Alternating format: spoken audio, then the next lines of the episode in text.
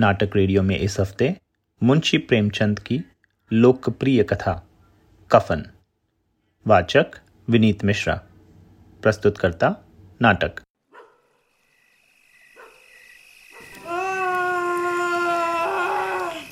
झोपड़े के द्वार पर बाप और बेटा दोनों एक बुझे हुए अलाव के सामने चुपचाप बैठे हुए हैं और अंदर बेटे की जवान बीवी बुधिया प्रसव वेदना से पछाड़े खा रही थी। रह रहकर उसके मुँह से ऐसी दिल हिला देने वाली आवाज़ निकलती थी कि दोनों कलेजा थाम लेते थे। जाड़ों की रात थी। प्रकृति सन्नाटे में डूबी हुई। सारा गाँव अंधकार में लय हो गया था। घीसू ने कहा, मालूम होता है बचेगी नहीं। सारा दिन दौड़ते हो गया। जा देख तो आ। माधो छिड़कर बोला मरना ही है तो जल्दी मर क्यों नहीं जाती? देख कर क्या करूँ? तू बड़ा बेदर्द है बे। साल भर जिसके साथ सुख चैन से रहा, उसी के साथ इतनी बेवफाई। तो मुझसे तो उसका तड़पना और हाथ पाव पटकना नहीं देखा जाता। चमारों का कुनबा था और सारे गाँव में बदनाम। घीसू एक दिन काम करता तो तीन दिन आराम करता। माधव इतना कामचोर था कि आध घंटे काम करता तो घंटे भर चिलम पीता। इसीलिए उन्हें कहीं मजदूरी नहीं मिलती थी। घर में मुट्ठी भर भी अनाज मौजूद हो तो उनके लिए काम करने की कसम थी। जब दो एक फाके हो जाते तो घीसू पेड़ पर चढ़कर लकड़ियाँ तोड़ लाता और माधव बाज़ार से बेच लाता। जब तक वह पैसे रहते, दोनों इधर उधर मारे मारे बिफरते। गाँव में काम की कमी न थी। किसानों का गाँव था। मेहनती आदमी के लिए पचास काम थे। मगर इन दोनों को लोग उसी वक्त बुलाते थे, जब दो आदमियों से एक का काम पाकर भी संतोष कर लेने के सिवा और कोई चारा न होता। अगर दोनों साधु होते तो उन्हें संतोष और धैर्य के लिए संयम और नियम की बिल्कुल ज़रूरत न होती। यह तो इनकी प्रकृति थी। विचित्र जीवन था इनका। घर में मिट्टी के दो चार बर्तनों के सिवा कोई संपत्ति नहीं। फटे चीथड़ों से अपनी नग्रता को ढाके हुए जिए जाते थे। संसार की चिंताओं से मुक्त कर्ज से लदे हुए, गालियाँ भी खाते, मार भी खाते, मगर कोई भी गम नहीं। दीन इतने कि वसूली की बिल्कुल आशा न रहने पर भी लोग इन्हें कुछ न कुछ कर्ज दे देते थे। मटर आलू की फ़सल में दूसरों के खेतों से मटर या आलू उखाड़ लाते और भून भुनाकर खा लेते, या दस पाँच ऊख उखाड़ लाते और रात को चूसते। घीसू ने इसी आकाश वृत्ति से साठ साल की उम्र काट दी और माधव भी सपूत बेटे की तरह बाप ही के पद चिन्हों पर चल रहा था, बल्कि उसका नाम और भी उजागर कर रहा था। इस वक्त भी दोनों अलाव के सामने बैठकर आलू भून रहे थे। जो कि किसी के खेत से खोद लाए थे। घीसू की स्त्री का तो बहुत दिन हुए देहांत हो गया था। माधव का ब्याह पिछले साल हुआ था। जब से यह औरत आई थी, उसने इस खानदान में व्यवस्था की नींव डाली थी और इन दोनों बेगैरतों का दोजक भरती रहती थी। जब से वह आई, यह दोनों और भी आराम तलब हो गए थे, बल्कि कुछ अकड़ने भी लग गए थे। कोई कार्य करने को बुलाता तो निर्व्याज भाव से दुगनी मजदूरी मांगते।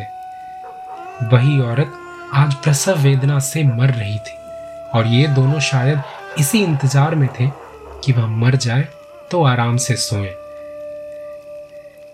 घीसू ने आलू निकालकर छीलते हुए कहा, जाकर देख तो क्या दशा है उसकी? चुड़ैल का फिसाद होगा और क्या? यहाँ तो ओझा भी एक रुपए माँगता है। माधव का भय था कि कोठरी में गया तो घीसू आलुओं का बड़ा भाग साफ़ कर देगा। बोला, मुझे वहाँ जाते डर लगता है। डर किस बात का है? तो तुम ही जाकर देखो ना। मेरी औरत जब मरी थी तो मैं तीन दिन तक उसके पास से हिला तक नहीं, और फिर मुझसे लजाएगी कि नहीं? जिसका कभी मुँह नहीं देखा, आज उसका उभड़ा हुआ बदन देखूँ? उसे तन की सुध भी तो ना होगी। मुझे देख लेगी तो खुलकर हाथ पाव भी न पटक सकेगी। मैं सोचता हूँ, कोई बाल बच्चा हुआ तो क्या होगा? सूंठ, गुड़, तेल, कुछ भी तो नहीं है घर में। सब कुछ आ जाएगा। भगवान दे तो। जो लोग अभी एक पैसा नहीं दे रहे हैं, वे ही कल बुलाकर रुपए देंगे। मेरे नौ लड़के हुए। घर में कभी कुछ न था। मगर भगवान ने किसी न किसी तरह बेड़ा पार ही लगाया। जिस समाज में रात दिन मेहनत करने वालों की हालत, उनकी हालत से कुछ बहुत अच्छी न थी। और किसानों के मुकाबले में वे लोग, जो किसानों की दुर्बलताओं से लाभ उठाना चाहते थे, कहीं ज़्यादा संपन्न थे। जहाँ इस तरह की मनोवृत्ति का पैदा हो जाना कोई अचरज की बात न थी हम तो कहेंगे, घीसू किसानों से कहीं ज़्यादा विचारवान था और किसानों के विचार शून्य समूह में शामिल होने के बदले बैठक बाजों की कुत्सित मंडली में जा मिला था। हाँ उसमें यह शक्ति न थी कि बैठक बाजों के नियम और नीति का पालन करता। इसीलिए जहाँ उसकी मंडली के और लोग गाँव के सरगना और मुखिया बने हुए थे, उस पर सारा गाँव उंगली उठाता था। फिर भी उसे यह तस्कीन तो थी ही कि अगर वह फटेहाल है तो कम से कम उसे किसानों की सी जा तोड़ मेहनत तो नहीं करनी पड़ती। और उसकी सरलता और निरीहता से दूसरे लोग बेजा फ़ायदा तो नहीं उठाते। दोनों आलू निकाल निकाल कर जलते जलते खाने लगे। कल से कुछ नहीं खाया था। इतना सब्र न था कि उन्हें ठंडा हो जाने दे। कई बार दोनों की जबानें जल गई। छिल जाने पर आलू का बाहरी हिस्सा बहुत ज़्यादा गर्म न मालूम होता। लेकिन दांतों के तले पड़ते ही अंदर का हिस्सा जबान, हलक और तालू को जला देता था। और उस अंगारे को मुँह में रखने से ज़्यादा खैरियत इसी में थी कि वह अंदर पहुँच जाए। वहाँ उसे ठंडा करने के लिए काफ़ी सामान थे। इसीलिए दोनों जल्द जल्द निकल जाते। हालाँकि इस कोशिश में उनकी आँखों से आँसू निकल आते। घीसू को उस वक्त ठाकुर की बारात याद आई, जिसमें 20 साल पहले वह गया था। उस दावत में उसे जो तृप्ति मिली थी, वह उसके जीवन में एक याद रखने लायक बात थी, और आज भी उसकी याद ताज़ा थी। बोला, वह भोज नहीं भूलता। तब से फिर उस तरह का खाना और भरपेट नहीं मिला। लड़की वालों ने सबको भरपेट पूड़ियाँ खिलाई थी, सबको। छोटे, बड़े सबने पूड़ियाँ खाई और असली घी की। चटनी, रायता, तीन तरह के सूखे साग, एक रस्सेदार तरकारी, दही, चटनी, मिठाई। अब क्या बताऊँ कि उस भोज में क्या स्वाद मिला। कोई रोक टोक नहीं थी। जो चीज़ चाहो मांगो, जितना चाहो खाओ। लोगों ने ऐसा खाया ऐसा खाया कि किसी से पानी न पिया गया। मगर परोसने वाले हैं कि पत्तल में गरम गरम, गोल गोल सुवासित कचौड़ियाँ डाल देते हैं। मना करते हैं कि नहीं चाहिए। पत्तल पर हाथ से रोके हुए हैं, मगर वो है कि दिए जाते हैं। और जब सबने मुँह धो लिया तो पानी इलायची भी मिली। मगर मुझे पान लेने की कहाँ सुध थी? खड़ा हुआ न जाता था। चटपट जाकर अपने कंबल पर लेट गया। ऐसा दिल दरियाव था वह ठाकुर। माधव ने इन पदार्थों का मन ही मन मज़ा लेते हुए कहा, अब हमें कोई ऐसा भोज नहीं खिलाता। अब कोई क्यों खिलाएगा? वो जमाना दूसरा था। अब तो सबको किफायत सूझती है। शादी ब्याह में मत खर्च करो। क्रियाक्रम में मत खर्च करो। पूछो गरीबों का माल बटोर बटोर कर कहाँ रखोगे? बटोरने में तो कमी नहीं है। हाँ खर्च में किफायत सूझती है। तुमने एक बीस पूरियाँ खाई होंगी? बीस से ज़्यादा खाई थी। मैं पचास खा जाता। पचास से कम मैंने भी ना खाई होंगी। अच्छा पट्टा था। तू तो मेरा आधा भी नहीं है। आलू खाकर दोनों ने पानी पिया और वहीं अलाव के सामने अपनी धोतियाँ ओढ़कर पाँव पेट में डाले सो रहे। जैसे दो बड़े बड़े अजगर गेंडुलियाँ मारे पड़े हो। और बुधिया अभी तक करा रही थी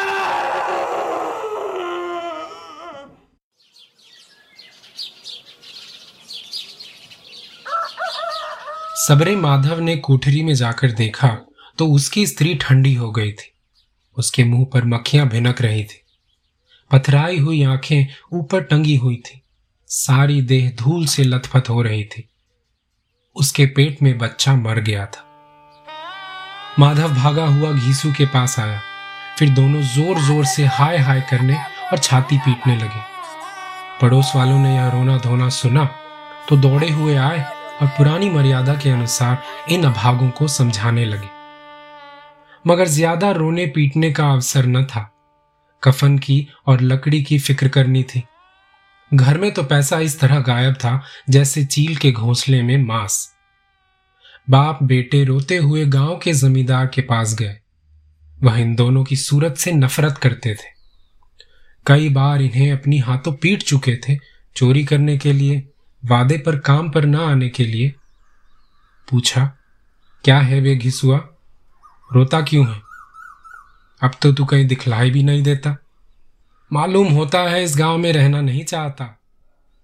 घीसू ने ज़मीन पर सिर रखकर आँखों में आँसू भरे हुए कहा, सरकार, बड़ी विपत्ति में हूँ। माधव की घरवाली रात को गुजर गई। रात भर तड़पती रही सरकार। हम दोनों उसके सिरहाने बैठे रहे। दवा, दारू, जो कुछ हो सका, सब कुछ किया। मुदा वह हमें दगा दे गई। अब कोई एक रोटी देने वाला भी नहीं रहा, मालिक। तबाह हो गए, घर उजड़ गया। आपका गुलाम हूँ। अब आपके सिवा कौन उसकी मिट्टी पार लगाएगा? हमारे हाथ में तो जो कुछ था, वह सब उसके दवा, दारू में उठ गया। सरकार ही की दया होगी तो उसकी मिट्टी उठेगी। आपके सिवा किसके द्वार पर जाऊँ? जमींदार साहब दयालु थे, मगर घीसू पर दया करना काले कंबल पर रंग चढ़ाना था। जी में तो आया कह दे, चल, दूर हो यहाँ से। यो तो बुलाने से भी नहीं आता। आज जब गरज पड़ी तो आकर खुशामद कर रहा है। हराम खोर कहीं का, बदमाश। लेकिन यह क्रोध या दंड का अवसर न था। जी में घुड़ते हुए दो रुपए निकालकर फेंक दिए, मगर सांत्वना का एक शब्द भी मुँह से न निकला। उसकी तरफ़ ताका तक नहीं, जैसे सर का बोझ उतारा हो। जब जमींदार साहब ने दो रुपए दिए तो गाँव के बनिए महाजनों को इंकार का साहस कैसे होता? घीसू जमींदार के नाम का ढिंडोरा भी पीटना जानता था। किसी ने दो आने दिए, किसी ने चार आने। एक घंटे में घीसू के पास पाँच रुपए की अच्छी रकम जमा हो गई। कहीं से नाज मिल गया, कहीं से लकड़ी, और दोपहर को घीसू और माधव बाज़ार से कफन लाने चले। इधर लोग बाँस वांस काटने लगे। गाँव की नर्म दिल स्त्रियाँ आ आकर लाश देखती थी और उसकी बेकसी पर दो बूंद आँसू गिराकर चली जाती थी। बाज़ार में पहुंचकर घीसू बोला लकड़ी तो उसे जलाने भर को मिल गई है। क्यों माधव? माधव बोला हाँ लकड़ी तो बहुत है। अब कफन चाहिए? तो चलो, कोई हल्का सा कफन ले ले। हाँ और क्या? लाश उठते उठते रात हो जाएगी। रात को कफन कौन देखता है? कैसा बुरा रिवाज है कि जिसे जीते जी तन ढांकने को चीथड़ा भी न मिले। उसे मरने पर नया कफन चाहिए। कफन लाश के साथ जल ही तो जाता। और क्या रखा रहता है? यही पाँच रुपए पहले मिलते तो कुछ दवा दारू कर लेते। दोनों एक दूसरे के मन की बात ताड़ रहे थे। बाज़ार में इधर उधर घूमते रहे। कभी इस बजाज की दुकान पर गए, कभी उसकी दुकान पर। तरह तरह के कपड़े, रेशमी और सूती देखे। मगर कुछ जचा नहीं। यहाँ तक कि शाम हो गई। तब दोनों न जाने किस दैवी प्रेरणा से एक मधुशाला के सामने आ पहुँचे। और जैसे किसी पूर्व निश्चित व्यवस्था से अंदर चले गए। वहाँ जरा देर तक दोनों असमंजस में खड़े रहे। फिर घीसू ने गद्दी के सामने जाकर कहा, साहू जी, एक बोतल हमें भी देना। इसके बाद कुछ चिखौना आया, तली हुई मछली आई और दोनों बरामदे में बैठकर शांतिपूर्वक पीने लगे। कुछ कुजियाँ ताबड़तोड़ पीने के बाद दोनों सरूर में आ गए। घीसू बोला, कफन लगाने से क्या मिलता? आखिर जल ही तो जाता। कुछ बहू के साथ तो न जाता। माधव आसमान की तरफ़ देखकर बोला, मानो देवताओं को अपनी निष्पापता का साक्षी बना रहा हो। दुनिया का दस्तूर है। नहीं लोग बाभनों को हज़ारों रुपए क्यों दे देते हैं? कौन देखता है? परलोक में मिलता है या नहीं? बड़े आदमियों के पास धन है। फूके? हमारे पास फूकने को क्या है? लेकिन लोगों को जवाब क्या दोगे? लोग पूछेंगे नहीं, कफन कहाँ है? घीसू हंसा। अब है, कह देंगे कि रुपए कमर से खिसक गए। बहुत ढूंढा, मिले नहीं। लोगों को विश्वास ना आएगा, लेकिन फिर वही रुपए देंगे। माधव भी हंसा, इन अनपेक्षित सौभाग्य पर। बोला, बड़ी अच्छी थी बेचारी, मरी तो खूब खिला पिला कर। आधी बोतल से ज़्यादा उड़ गई। धीसू ने दो सेर पूड़ियाँ मंगाई। चटनी, अचार, कलेजियाँ शराब खाने के सामने ही दुकान थी। माधव लपक कर दो पत्तलों में सारे सामान ले आया। पूरा डेढ़ रुपए खर्च हो गया। सिर्फ़ थोड़े से पैसे बच रहे।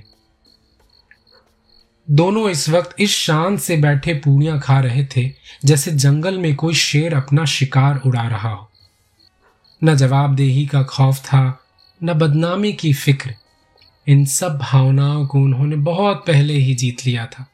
घीसू दार्शनिक भाव से बोला, हमारी आत्मा प्रसन्न हो रही है तो क्या उससे पुण्य ना होगा? माधव ने श्रद्धा से सिर झुकाकर तस्दीक की, ज़रूर से ज़रूर होगा। भगवान, तुम अंतर्यामी हो, उसे बैकुंठ ले जाना।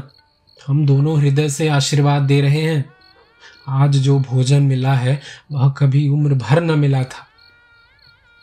एक क्षण के बाद माधव के मन में एक शंका जागी। बोला, क्यों दादा? हम लोग भी तो एक न एक दिन वहाँ जाएँगे ही। घीसू ने इस भोले भाले सवाल का कुछ उत्तर न दिया। वह परलोक की बातें सोचकर इस आनंद में बाधा न डालना चाहता था। जो वहाँ हम लोगों से पूछे कि तुमने हमें कफन क्यों नहीं दिया तो क्या कहोगे? कहेंगे तुम्हारा सिर। पूछेगी तो ज़रूर। तू कैसे जानता है कि उससे कफन न मिलेगा? तू मुझे ऐसा गधा समझता है? साठ साल क्या दुनिया में घास खोदता रहा हूँ? उसको कफन मिलेगा और बहुत अच्छा मिलेगा। माधव को विश्वास ना आया। बोला, कौन देगा? रुपए तो तुमने चट कर दिए।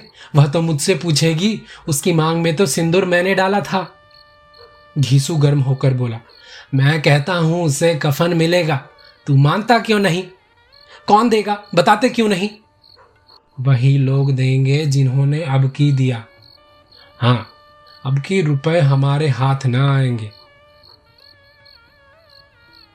ज्यो ज्यो अंधेरा बढ़ता था और सितारों की चमक तेज होती थी, मधुशाला की रौनक भी बढ़ती जाती थी।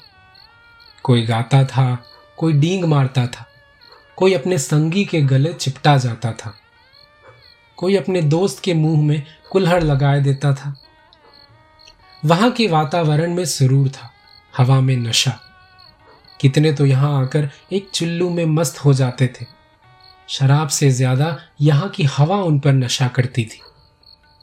जीवन की बाधाएँ यहाँ खींच लाती थीं और कुछ देर के लिए यह भूल जाते थे कि वे जीते हैं या मरते हैं या न जीते हैं, न मरते हैं। और यह दोनों बाप बेटे अब भी मज़े ले लेकर चुस्किया ले रहे थे। सबकी निगाहें इनकी ओर जमी हुई थी। दोनों कितने भाग के बली हैं। पूरी बोतल बीच में है। भर पेट खाकर माधव ने बची हुई पूड़ियों का पत्तल उठाकर एक भिखारी को दे दिया, जो खड़ा इनकी ओर भूखी आँखों से देख रहा था। और देने के गौरव, आनंद और उल्लास का अपने जीवन में पहली बार अनुभव किया। घीसू ने कहा ले जा, खूब खा और आशीर्वाद दे। जिसकी कमाई है, वह तो मर गई, मगर तेरा आशीर्वाद उसे ज़रूर पहुंचेगा। रोए रोए से आशीर्वाद दो, बड़ी गाढ़ी कमाई के पैसे हैं। माधव ने फिर आसमान की तरफ़ देखकर कहा, वह बैकुंठ में जाएगी दादा बैकुंठ की रानी बनेगी। घीसू खड़ा हो गया और जैसे उल्लास की लहरों में तैरता हुआ बोला हाँ बेटा बैकुंठ में जाएगी। किसी को सताया नहीं, किसी को दबाया नहीं। मरते मरते हमारी ज़िंदगी की सबसे बड़ी लालसा पूरी हो गई। वह न बैकुंठ जाएगी तो क्या ये मोटे मोटे लोग जाएँगे जो गरीबों को दोनों हाथों से लूटते हैं? और अपने पाप को धोने के लिए गंगा में नहाते हैं और मंदिरों में जल चढ़ाते हैं। श्रद्धालुता का रंग तुरंत ही बदल गया। अस्थिरता नशे की खासियत है। दुख और निराशा का दौरा हुआ। माधव बोला, मगर दादा, बेचारी ने ज़िंदगी में बड़ा दुख भोगा। कितना दुख झेल कर मरी। वह आँखों पर हाथ रखकर रोने लगा। चीखे मार मार कर। घीसू ने समझाया। क्यों रोता है बेटा? खुश हो कि वह माया जाल से मुक्त हो गई, जंजाल से छूट गई। बड़ी भाग्यवान थी, जो इतनी जल्दी माया मोह के बंधन तोड़ दिए और दोनों खड़े होकर गाने लगे। झमकावे?